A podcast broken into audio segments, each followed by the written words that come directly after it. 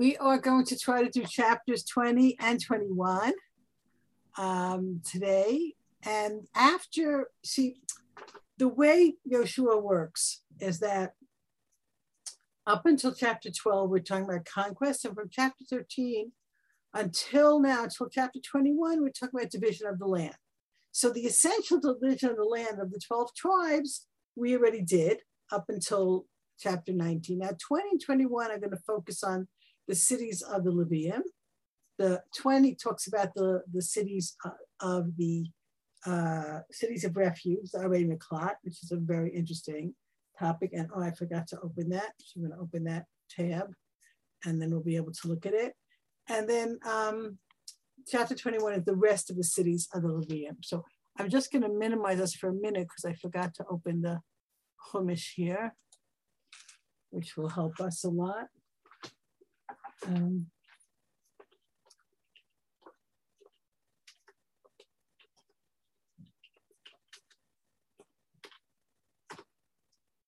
okay.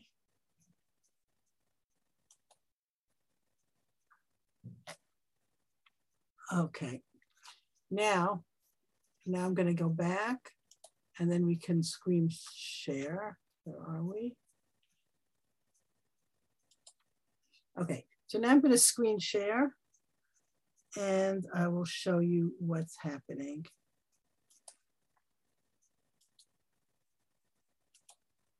Okay, so let's start here, which is what we usually do. First, Perik Chaf, you know, try for Chaf and Chaf So Perik Chaf is a fairly short parak, and you'll see from this uh, presentation on this site that it's actually one major paragraph. See Pasuk Aleph, till Pasuk Tet, nine Psukim, and it's all the same story. This is the story of the uh, cities of refuge that Yeshua set aside. And it's um, it's quite a fascinating thing. And I'm going to, we're going to look in the Chumash and see how, how uh, we've expanded the whole story here. And then Pasuk Chafalif, uh, Perak Chafalif, which we'll do soon, you'll see that Perak Chafalif has a lot of different stories. And it's very, very long. And it's up to verse 43. But the truth is, a lot of it, let's say from verse um, 9 until verse 40, it's lists of cities. So hopefully we'll be able to get through these two chapters and explain it.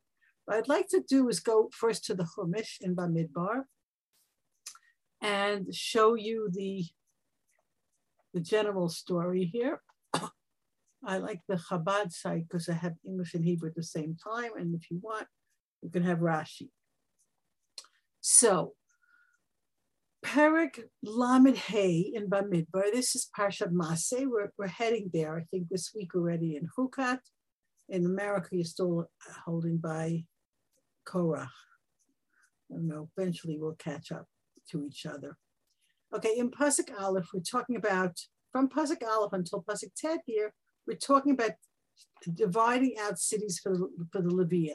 And this is what we're going to discuss in chapter 21 in Yeshua right? Uh, Shem speaks to Moshe, uh, command the Jewish people and give the Levium cities to dwell in and fields for the cities of, uh, surrounding them for, the, for them. And that's where they're going to live.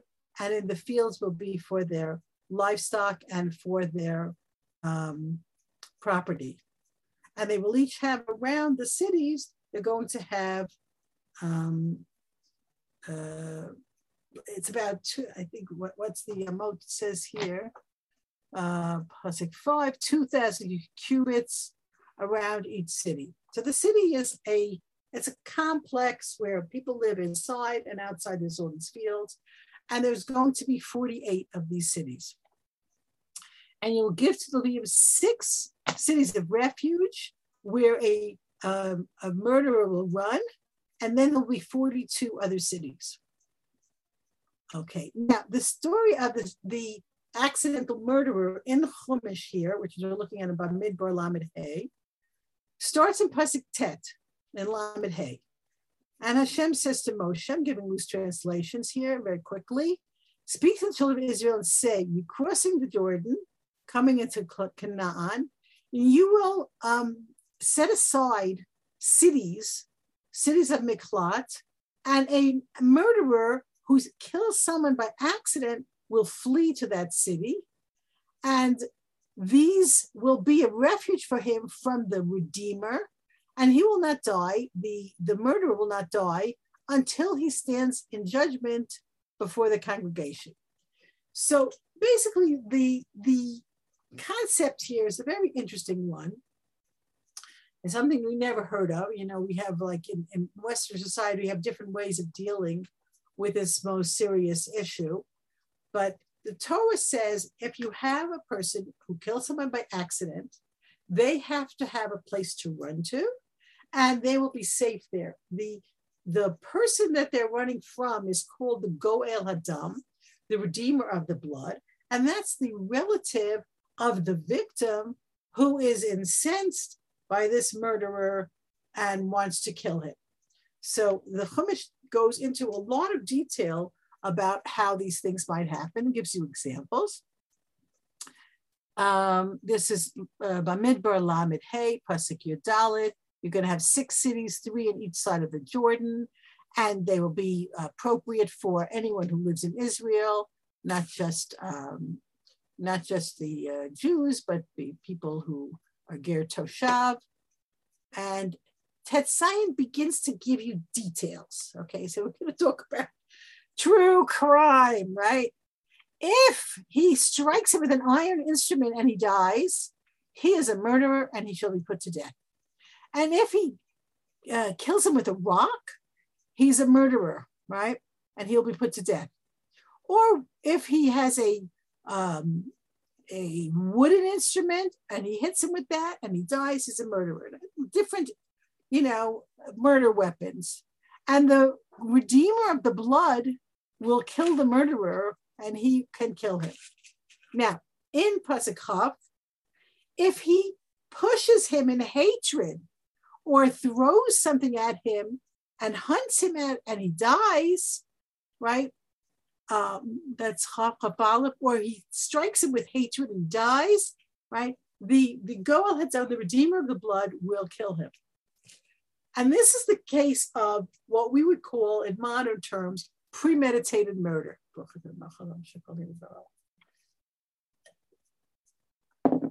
There was a horrific case um, that I just, uh, I kind of obsessed over it that I heard about that happened in New York a young girl, uh, perfectly seeming normal, normal seeming girl. Uh, she seems to have had a fight with her boyfriend. She was about to get married. She was in, I don't know the story too well, but she pushed this older woman. She's had a fight and she ran out. She saw this older woman. She pushed her really hard and she fell on the floor. The woman lived long enough to say that she'd never been pushed so hard. And she, uh, she lost consciousness and she, she died. And it's a horrific story because, you know, it's a young girl who's not like a murderer, not a crazy person, but human life is so unimportant to her that she can shove an old lady and that results in her death. And the, the line, unfortunately, between life and death is extremely, extremely narrow. And accidental death, you know, we have we have different categories of it. So the, the Torah here is trying to give us a sense of when it's an accident and when it's not an accident, and how do we deal with the different cases. Obviously, every case is going to be different, but let's take a look how the Chumash says. If suddenly, right, if suddenly, accidentally, without malice, he pushes him or he throws something on him without hunting him down or, or, or with such some rock or anything without seeing and it falls on someone and he dies, he is not his enemy. He didn't try to hurt him. The congregation will judge between the striker and the redeemer of the blood. And the congregation will save the murderer, the accidental murderer, from the hand of the redeemer of the blood and return him to his uh, city of refuge where he fled there. and he will dwell there until the death of the Kohen Gadol, who uh, was anointed with the holy oil. Chaf Vav, and if the Rotzeach, the murderer, goes out from the Ir Miklat, and the Redeemer of the blood finds him, and he kills him, Ein Lodam. The Redeemer of the blood is not culpable for killing the accidental murderer if he's not in the Ir Miklat, it's his own fault. And these will be the laws. Any person who kills someone, he needs, a, oh, I'm so sorry.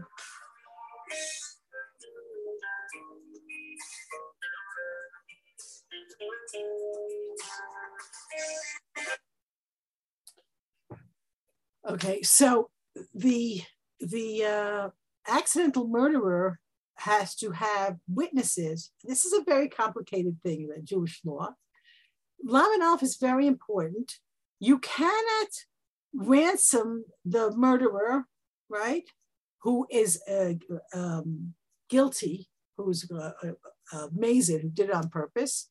He must be put to death. And you cannot ransom the accidental murderer and say, if I pay off the family, maybe I can go home and not sit in the Ir Miklat. No, he has to stay in the Ir Miklat until the death of the Kohen. And, uh, and you shall not uh, pollute or corrupt the land with blood and uh, defile the land because it's Hashem's land. Okay, that's the basics of you. Let's go to the Navi. Okay, Let, let's just, I just want to uh, explain the parameters of this thing. Okay, so if you have the, this discussion, what I'm, I'm telling you now is taken from the Gemara in Makos, where we have the long, long discussions and various things. And if we have a chance, I'll show you inside. I have that open. And basically, what the what the Gemara talks about this this uh, accidental murderer, it depends. A lot depends on the degree of um, accident, let's call it. Okay, what do I mean? Let's say, let's say you're driving your car and somebody jumps out in front of you and you can't stop and you, God forbid, kill them. How much of that is your fault? The person jumped in front of your car. So th- this is a case where uh, you know, you, you didn't have a chance to stop. It's not like you're driving carelessly or you you made some mistake. You didn't have a chance to stop. Someone jumped in front of your car and they shouldn't have been there. And you just, uh, you know, the, being in the wrong place at the wrong time. So these things happen, right? Shalom Then you have a case, let's say, of a person who's driving under the influence, right? And he hits someone and kills them. This is a whole different degree of culpability here. You shouldn't have been driving under the influence, and anything that happens is basically your fault. So the you know the Western court system will will judge that based on this scenario, but I'm just giving you examples of how complicated it could be. Or uh, car accidents definitely is something where, you know, there are so many degrees of where a person could be culpable. Um, we had a story, someone we know who was a bus driver, and um, he drove a bus to Meron many years ago, many years ago.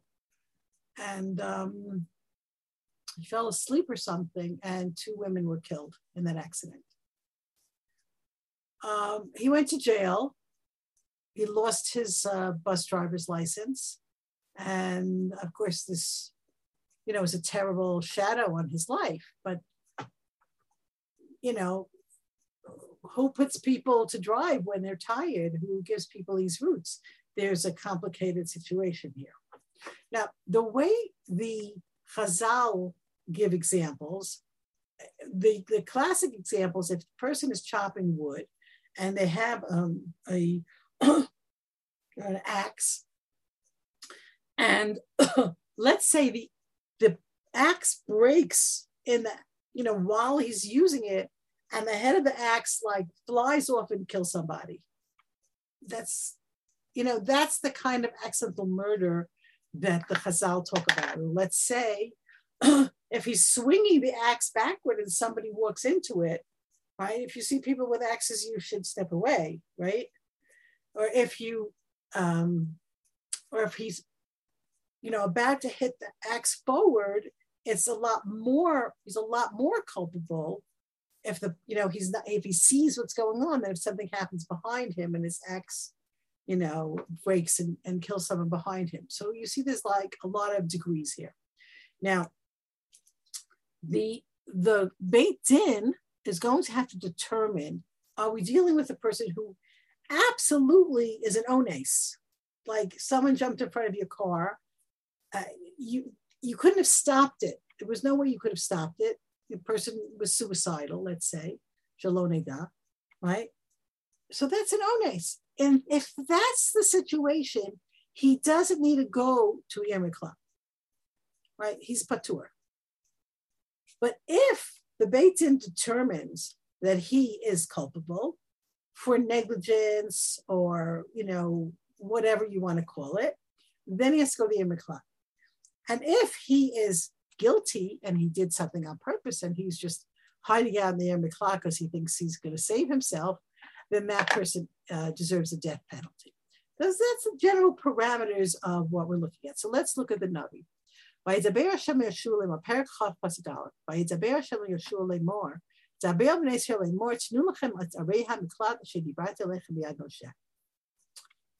Okay, first of all, this is a very weird formulation. The Malbim talks about it and says, notice here, this combination of words, Vaidaber Hashem El Yoshua Lemor. And the Malbim says, and I trust the Malbim, this is the only case in the whole Tanakh where this phrase is used not with the word Moshe. The Hashem Moshe Lemor, we've seen many. The only time that we have this language when it's Yoshua, not Moshe. Okay, so the Gemara in Makos, I'm, going to have to scroll a little bit with the with the with the. I was able to find it for you with here with English, Steinsaltz, so you're really great. Okay, so it's, it's continued from the previous page, the Lashon Aza. Okay, this is really terrible. All these phones, I'm gonna put them away. Disturbing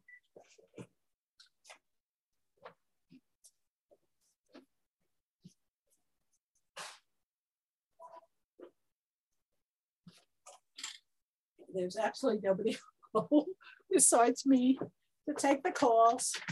Okay, so what's Lashon Aza? Now, if you know Hebrew grammar, you know that there's such a thing as a pa'al, right? That's a regular verb, and piel, which is called an intensive verb. So amar, amar is a pa'al. All pa'als have a softer tone than piels. Diber is a piel. So generally speaking, when the Torah uses the word diber, it's stronger language. Vayidaber Hashem el Moshe lemor, and the Gemara calls it lashon aza, strong language. So you have here. So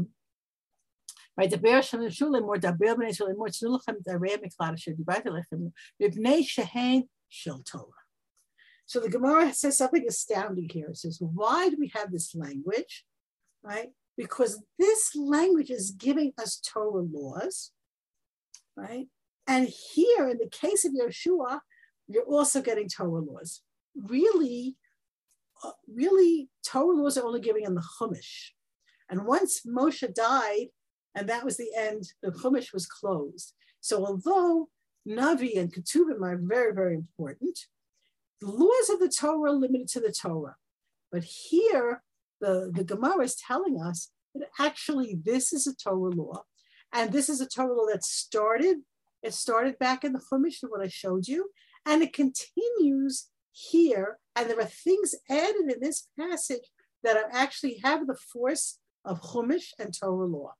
And this is a great merit for Yoshua, because he is now being elevated to a place where only Moshe has been, right?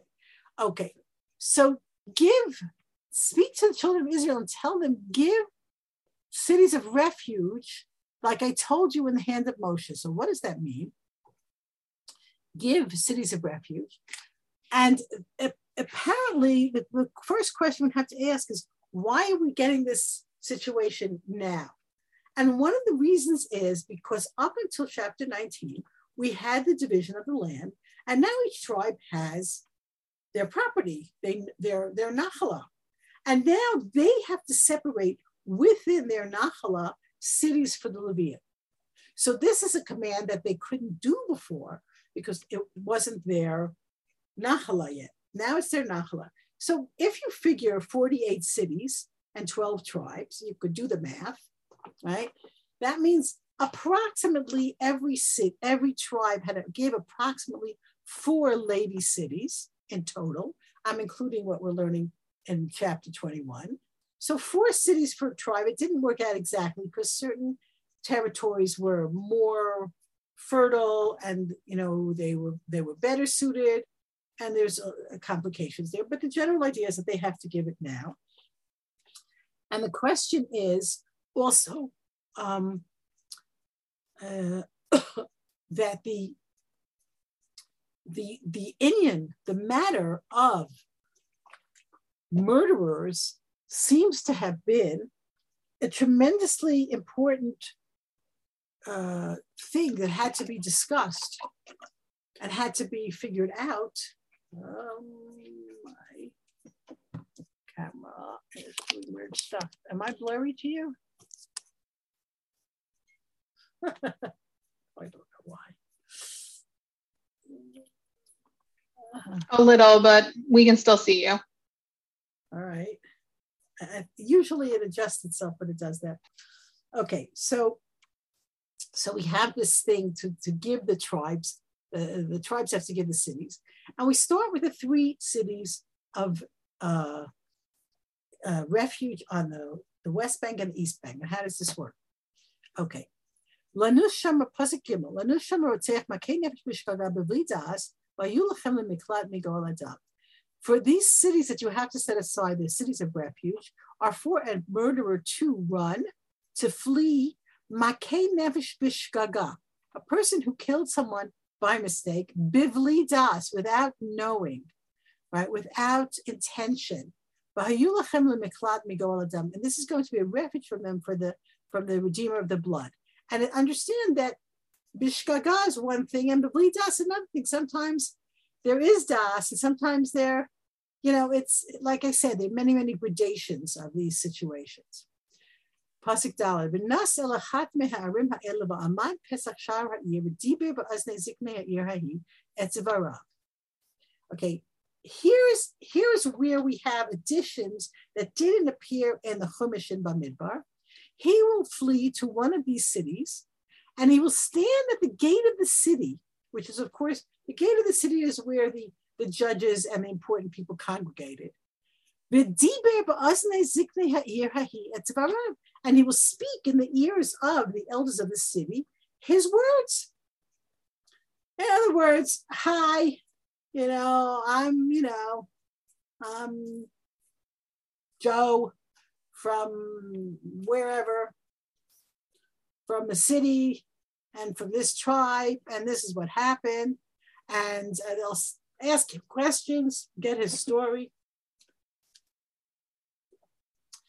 Asfu oto ha'ira, and they will gather him into the city, alehem to them, Binasnu lo makom imam. Pasuk Dal is extremely interesting here, right? They will gather him into the city to them, and they will give him a place, and he will dwell with them. So, very interesting. There must have been in these six cities some sort of housing set up for these refugees to come, and he dwells with them. Now, I, I can't keep showing you the Gemara, but the Gemara discusses that it seems that this person lived there rent free. He didn't have to pay which is an interesting thing. And there were other discussions how his family came with him, and uh, he, he's settling there. The um, the Mishnah also says, uh, right, um, Shama, he has to stay there, right? He doesn't have any choices. So they have to give him a place to live and they have to take care of him. And it seems that he didn't have to pay for that. This was set up.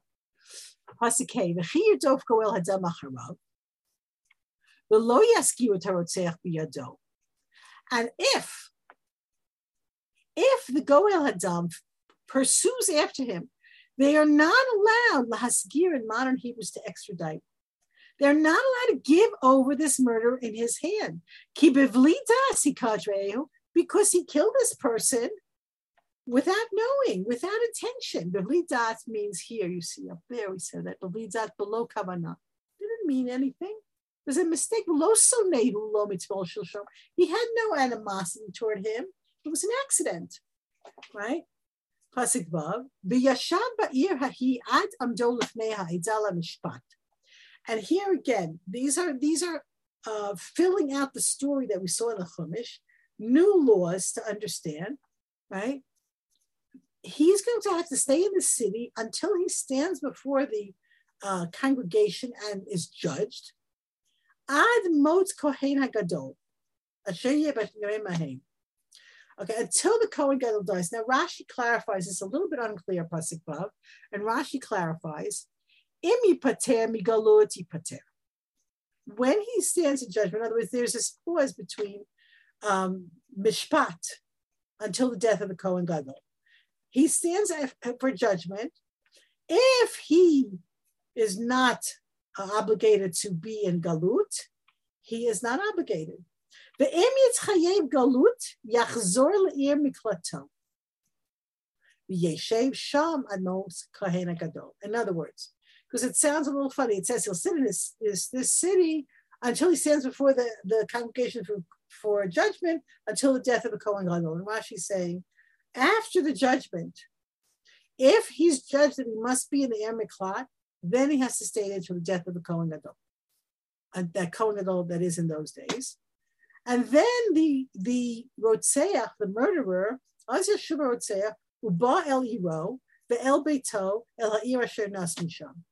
After the death, this is after the death of the Kohen Gadol, he can run, return, the murderer, the accidental murderer, come back to his city, to his home, to the place where he fled from. now, this is basically the story of what happens to this accidental murderer. And there's a lot of very uh, important stuff here. Um, let me just see if I hear the chinuch.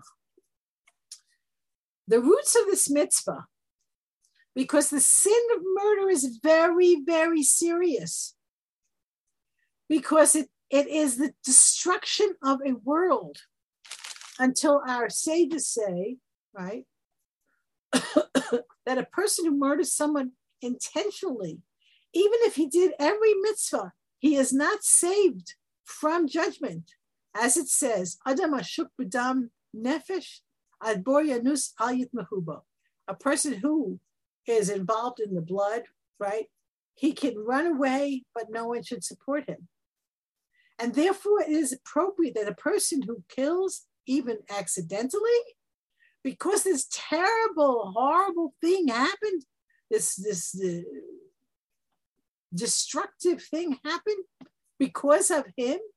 She gets to Erelat Sar Galut, that he should feel the pain of galut, which is as terrible as the feeling of death. That he's separated from those who love him and from the lands of his birth. And he must live all his days with strangers. Okay, so the first thing that this is the Sefer Chinuch, Rav Aaron Levy, who gives different reasons why mitzvahs happen. And in this passage, he's saying, why does this, if it's an accident, this is our question, it's an accident, why are we giving him this harsh punishment that he has to go to this place for we don't know how long? We don't know how long he has to stay there. The death of the Cohen Gadol is a completely godly decision. It doesn't have anything to do with him.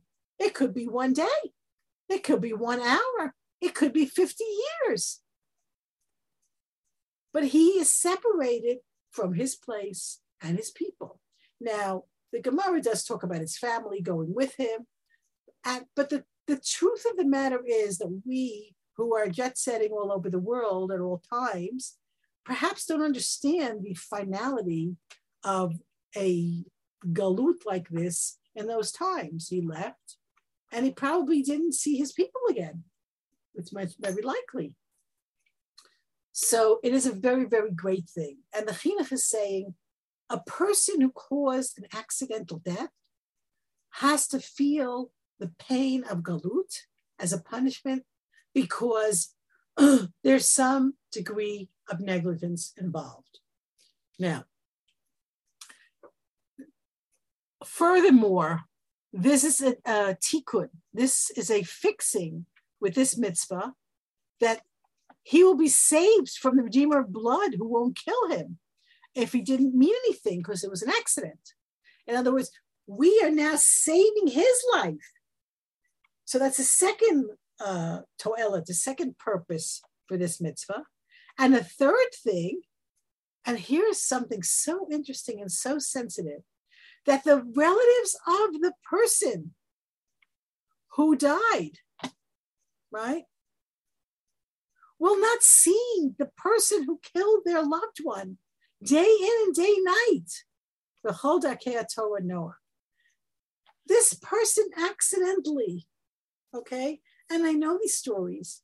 Somebody uh, I know who's, you know, loved one was in an accident, was a very, very freak accident. And the driver of the car lived in the same neighborhood. It was very painful to see this person walking around and in the grocery and in the shul. So the Torah is, the Chinuch is saying one of the things that benefits that the entire Chevra is that this person is put away and not, not able to cause further pain to the relatives of the victim. That's interesting. Okay, um, getting back to our text, a few a few other things I want to ra- raise here. Um, one of the things that I don't, I didn't, I wasn't able to find this for you. Um,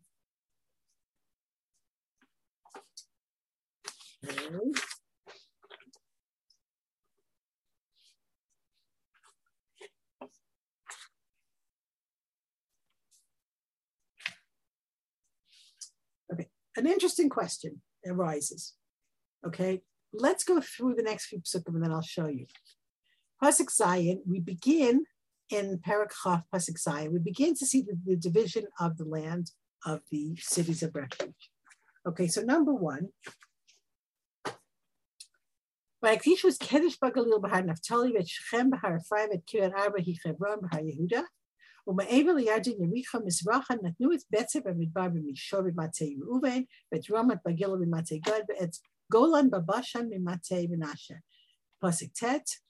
Ela hayu arei hamu'ada, mu'ada, mu'adim, uh, determines, uh, specify.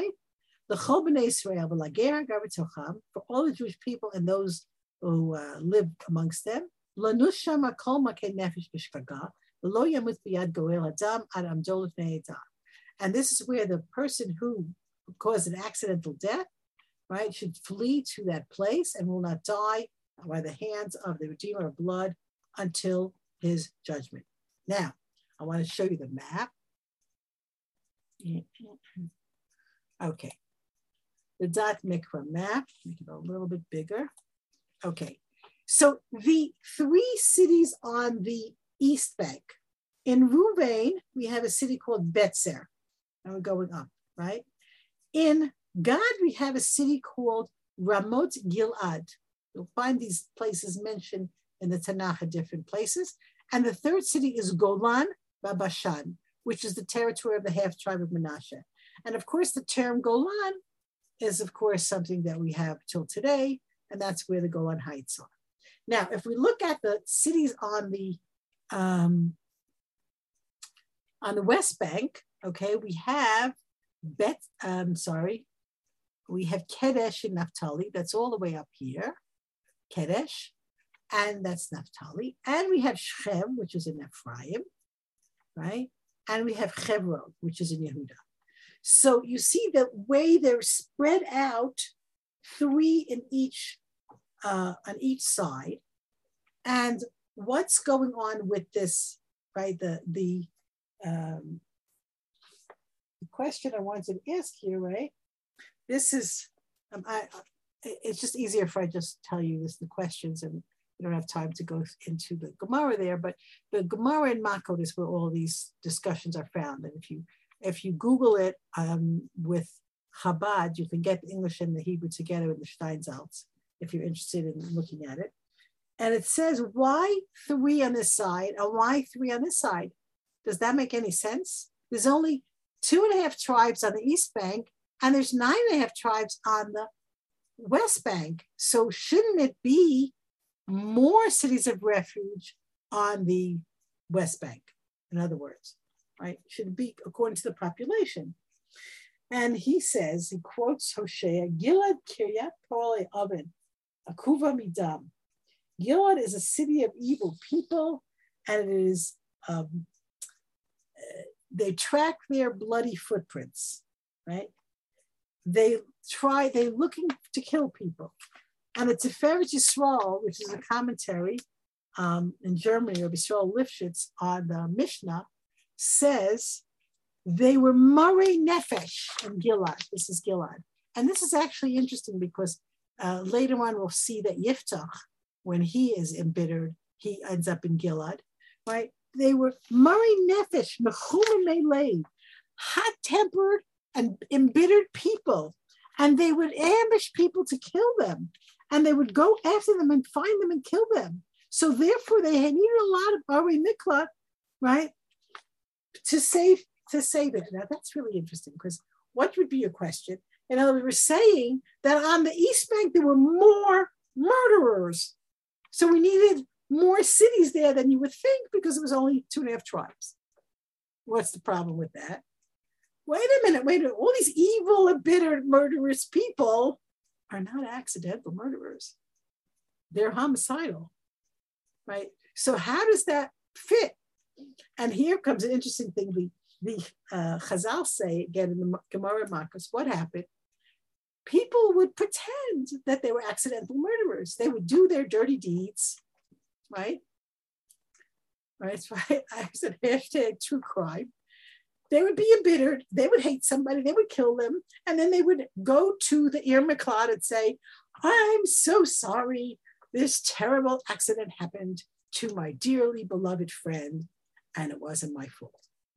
So then they have to take him in the Ir Miklat until the time of judgment. And at the time of judgment, it will hopefully come out that this person actually hated the person that killed that was killed, right? But this is what happened. So another thing that I wanted to share with you is the Da'at Sofrim on this, right? The Da'at Sofrim says, why did we need the Ir Miklat now. Why? And he says, because people became, it, it, it's, a, it's a public comment. He says, people became callous after fighting all these wars, and they became desensitized to human death. And as a result, the Torah says now we have to make sure that we deal with this because everyone has to know how serious it is how totally terrible it is to cause another person's death. And therefore, as, as a result of that, we, we're emphasizing the Ir Miklat, that person should be so careful. Because what happens? What's the real truth? If you really, really, really are worried about something, if you really, really care about something, going to be very, very careful. There are so many laws in the Torah to put a fence on your roof, you know, to uh, to to avoid, you know, um, bloodshed if you see someone in danger, you're supposed to help them. If you, you're supposed to be so careful with human life. So I guess one of the first lessons we have to learn is that so much tragedy can be prevented if people are really careful. And one of one of the greatest, you know, there's today, you know, it's it's almost horrifying how little people care. I mean, like just, you know, I, I think that in Israel, things are a little more um, sane at this point. But sometimes I wonder when I hear the statistics that are coming out of cities, different cities in the States, I wonder like, what is going on there? And I say, Rak They took religion out of schools over there, and pe- the place comes, you know, wild. So our first thing to remember is that human life is precious. Human life is precious, and we must do everything we can to preserve it. And we have to have this fear of causing harm. In the case of Yaakov, when Yaakov is meeting Esav, it says, Vayira Yaakov Ma'od, Vayetzerlo. And the Chazal say, he's afraid to be killed, and Vayetzerlo, and he's pained at the thought that he might have to kill. So we have this obligation to bear this always in mind and to think about um, being super, super care- careful to avoid dangers and to be super, super nervous about causing harm to others. Now, um, we went through a lot of this. Okay. The simplest explanation, besides I gave you the complicated explanation about the many murders, the simplest explanation for the three on each side is that it doesn't matter really how many murders there are, there has to be access. And one of the things we'll see in chapter 21, which I hope we'll get to in a minute, is that there were really all the 48 Levi cities were really cities of refuge, but but only if the person actually went there to look for refuge. Now, another important point here. Um, let's just finish this paragraph. Oh, we finished the parak. Okay. I didn't realize Pesach 10 is the end of it. Another important point to think about is the death of the Cohen Gadol. What's the deal with the death of the Cohen Gadol? Why is that the criteria?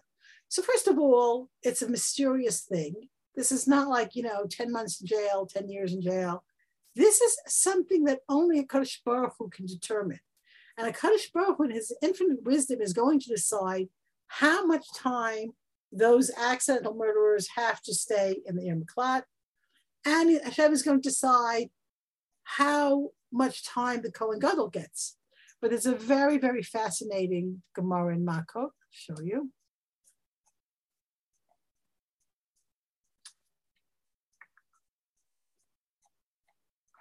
Okay, here. Therefore, the mothers of the Kohanim Gedolim would provide the exiles with sustenance and garments so they would not pray that their sons die. How amazing is that? The Kohen Gadol, it, once he dies, this guy is free. So he's going to daven, then he dies, right? But we say in the, in the you know, uh, the, the, thought is kilat chinam um, lo yavo, a, curse without uh, any cause will not come, but it does says it will come, right? It's not so clear there. It's el, lo yavo or lo yavo will come to him or will not come.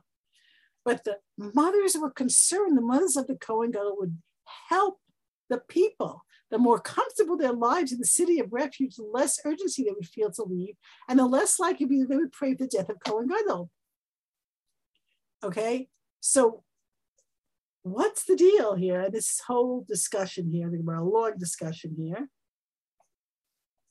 And here, here's the pasuk.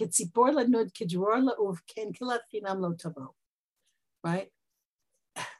Isn't it written that the curse that is baseless will not, you know, will not happen? Why does the Mishnah express concern over baseless curse?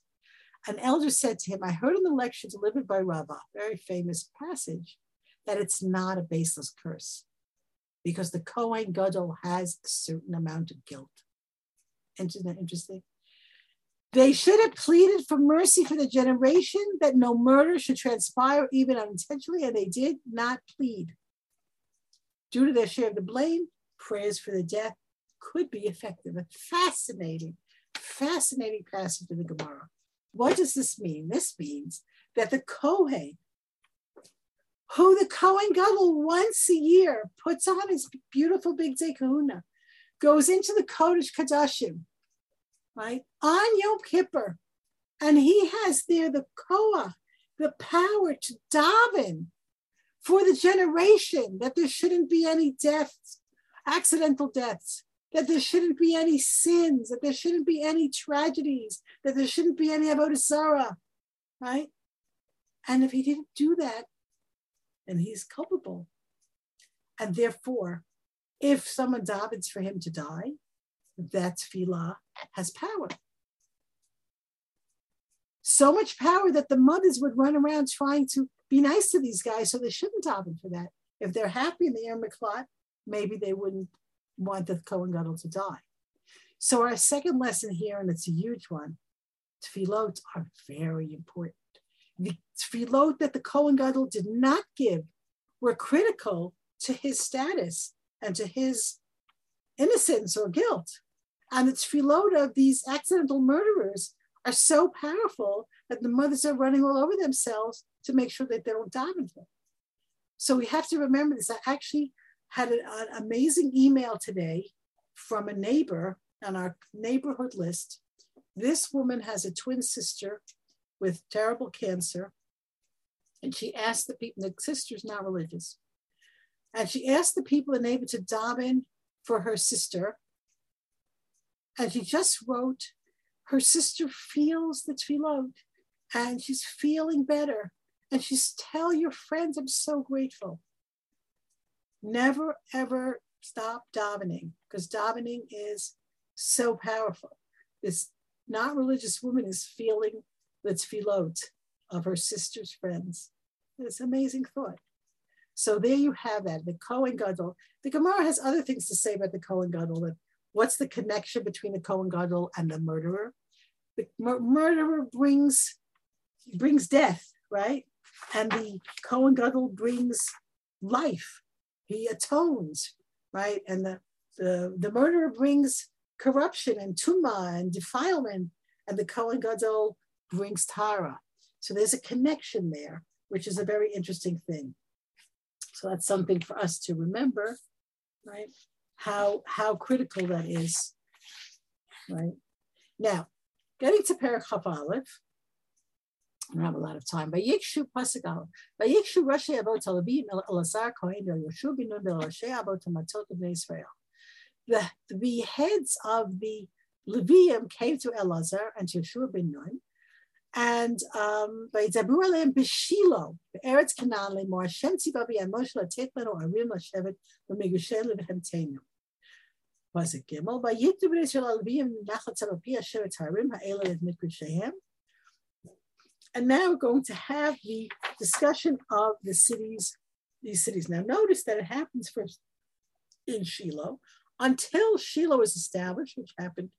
um, a couple of chapters back. We saw that Shiloh was established.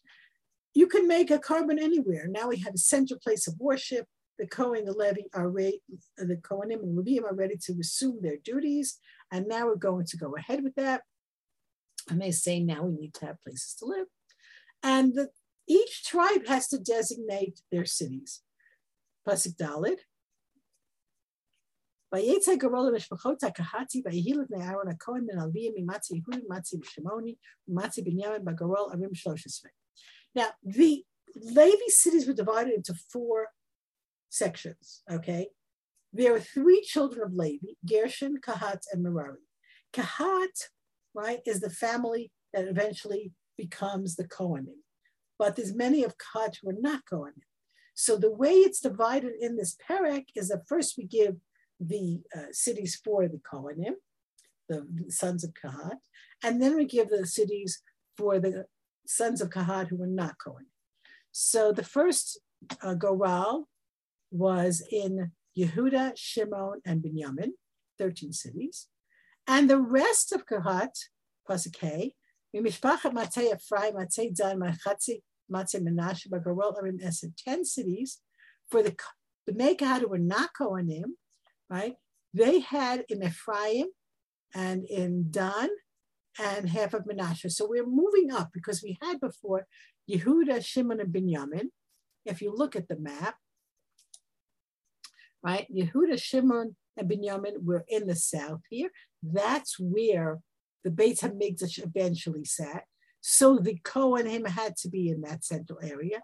The next tribe of Ephraim and Dan is not on this map. I go back to here, right? Ephraim, Dan, and half of Menashe. We're moving up. That's where the other Bnei Kahat were, who had the second level of uh, very uh, great avoda in the Mishkan, in the Mikdash. And then the sons of Gershon got in Issachar, this is Pasuk Vav, Asher, Naphtali, and the half of Menashe on the east bank, 13 cities, and those of Merari for Ruvain, Gad, and Zavulun, 12 cities. And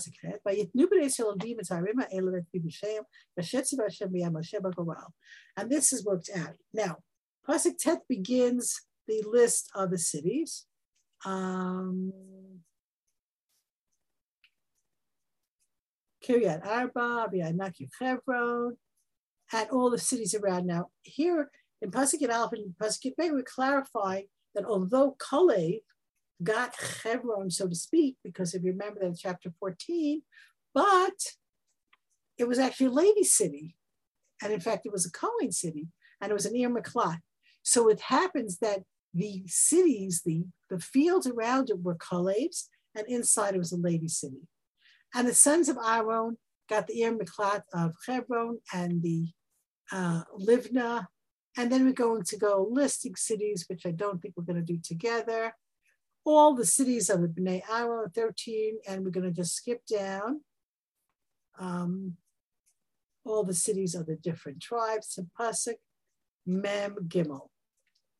Right? Vayitain Hashem Yisrael et kol lavotam vayivashuha vayeshuva. And God gave, Pasuk Mem Gimel, Chaf all the land that he had sworn to give their fathers, and they inherited and they dwelt in it. Pasuk Mem Dalet, Vayarach Hashem lahem misavir kechol shenishbal avotam, v'lo amad ish b'fneihem mikol oivehem, et kol oivehem natan Hashem biyadam.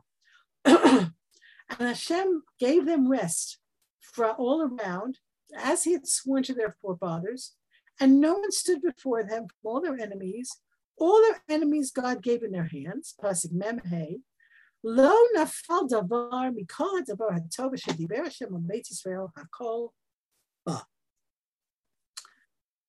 Nothing was missing from all the good things that Hashem had spoken to the children of Israel. Everything came.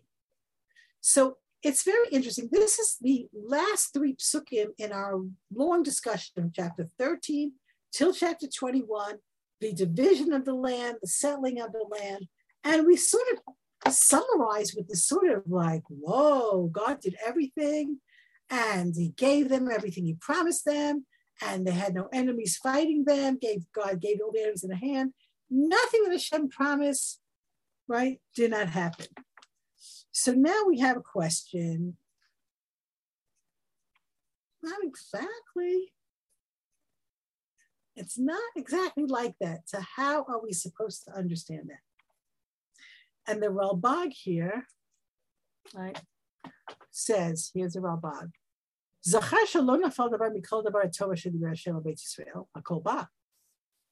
Right, it mentions that everything that God promised, He did, and everything happened.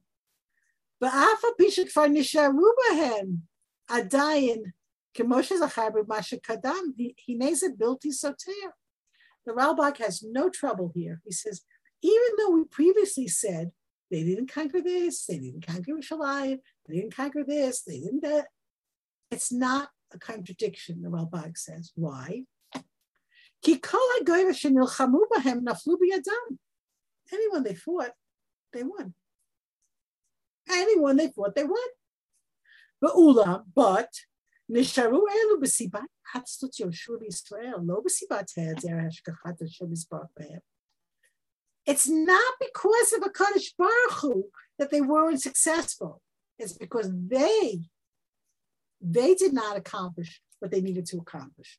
So, which is our, our, our lesson, definitely an important lesson here. Everything is B'dei Hashem. But without our Hishtadlis, what are you going to do? We can't uh, expect God to do everything for us. This is a famous story of the man who's drowning, right? And a boat comes by and tries to rescue him. He says, No, God's going to save me, right? And then a helicopter goes by and puts down a ladder. He says, No, it's okay. God is going to save me. Or an airplane goes by and lets someone down. God is going to save me. And then he drowns. And he comes up to Shemaim. He says, I don't understand, God. You said you would save me. Why'd you save me? He said, God said, I tried. A famous joke, which is not so funny. So here we have this beautiful sikkum. Hashem says, Everything I said I would do for you, I did. I gave you everything you needed. I didn't let any enemy conquer. Everything you tried, you got. And if you didn't get it all, it's, it's not my fault. You didn't do enough. And there's a, a, an indictment of the Jewish people here, a lesson for us to remember, right? We said before the power of prayer. Yes, davening is ishtadlus, by the way. And you have to do your ishtadlus in everything you can't expect God to take care of things for you. Put one foot in front of the other and do your own thing. But remember that everything ultimately comes from Hashem. We have this very beautiful secret. One more thing I want to add is that the 48 cities of the Levium, there are two very beautiful thoughts I wanted to share with you about the, the 48 cities of Levium. First of all, the Mishnah says that the Torah nikneis, right, the Torah is acquired in 48 ways. This is the Mishnah in Pirkei Avos. So you have a correlation between the 48 ways of learning Torah, the 48 Levi cities, and the structure of the Mishkan had 48 beams. So Levium, I, I actually put this together, and, and one of the things I heard is that the the 48 ways has to do with the Torah. Now, this was supposed to be when, when Yaakov says, Arura Pamkiaz, he curses the, the anger of Levi and Shimon and he says, I'll separate them in Israel. So one of the things that, that Yaakov wanted was that the koach, the passion of Shimon and Levi, this is what Rabbi Yaakov Kamenetsky says, he looked at the passion that inspired these two. They were the brothers of Dina. They're the ones who got things rolling. And he said, we can use that. We could use that passion for good things. They have to learn Torah. And if there are 48 cities all around, there's always Levium all around. And that's the 48 ways to learn Torah. And as well, 48 beams of the Mishkan. The 48 beams of the Mishkan are structure of service. So there you have the Levium, the Torah, and the Avoda. And I'll add another thought. The third pillar is Gemilut Chesed. And a, a very beautiful uh, vort on the Levium is what did Levi, why did Levi get the name Levi? Because when Leah had her third son, she said. Now my husband will uh, accompany me because I gave him three sons. Lilavot is to accompany.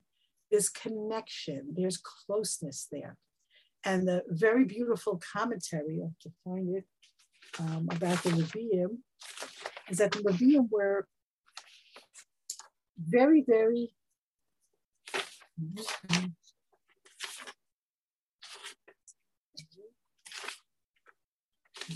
find this.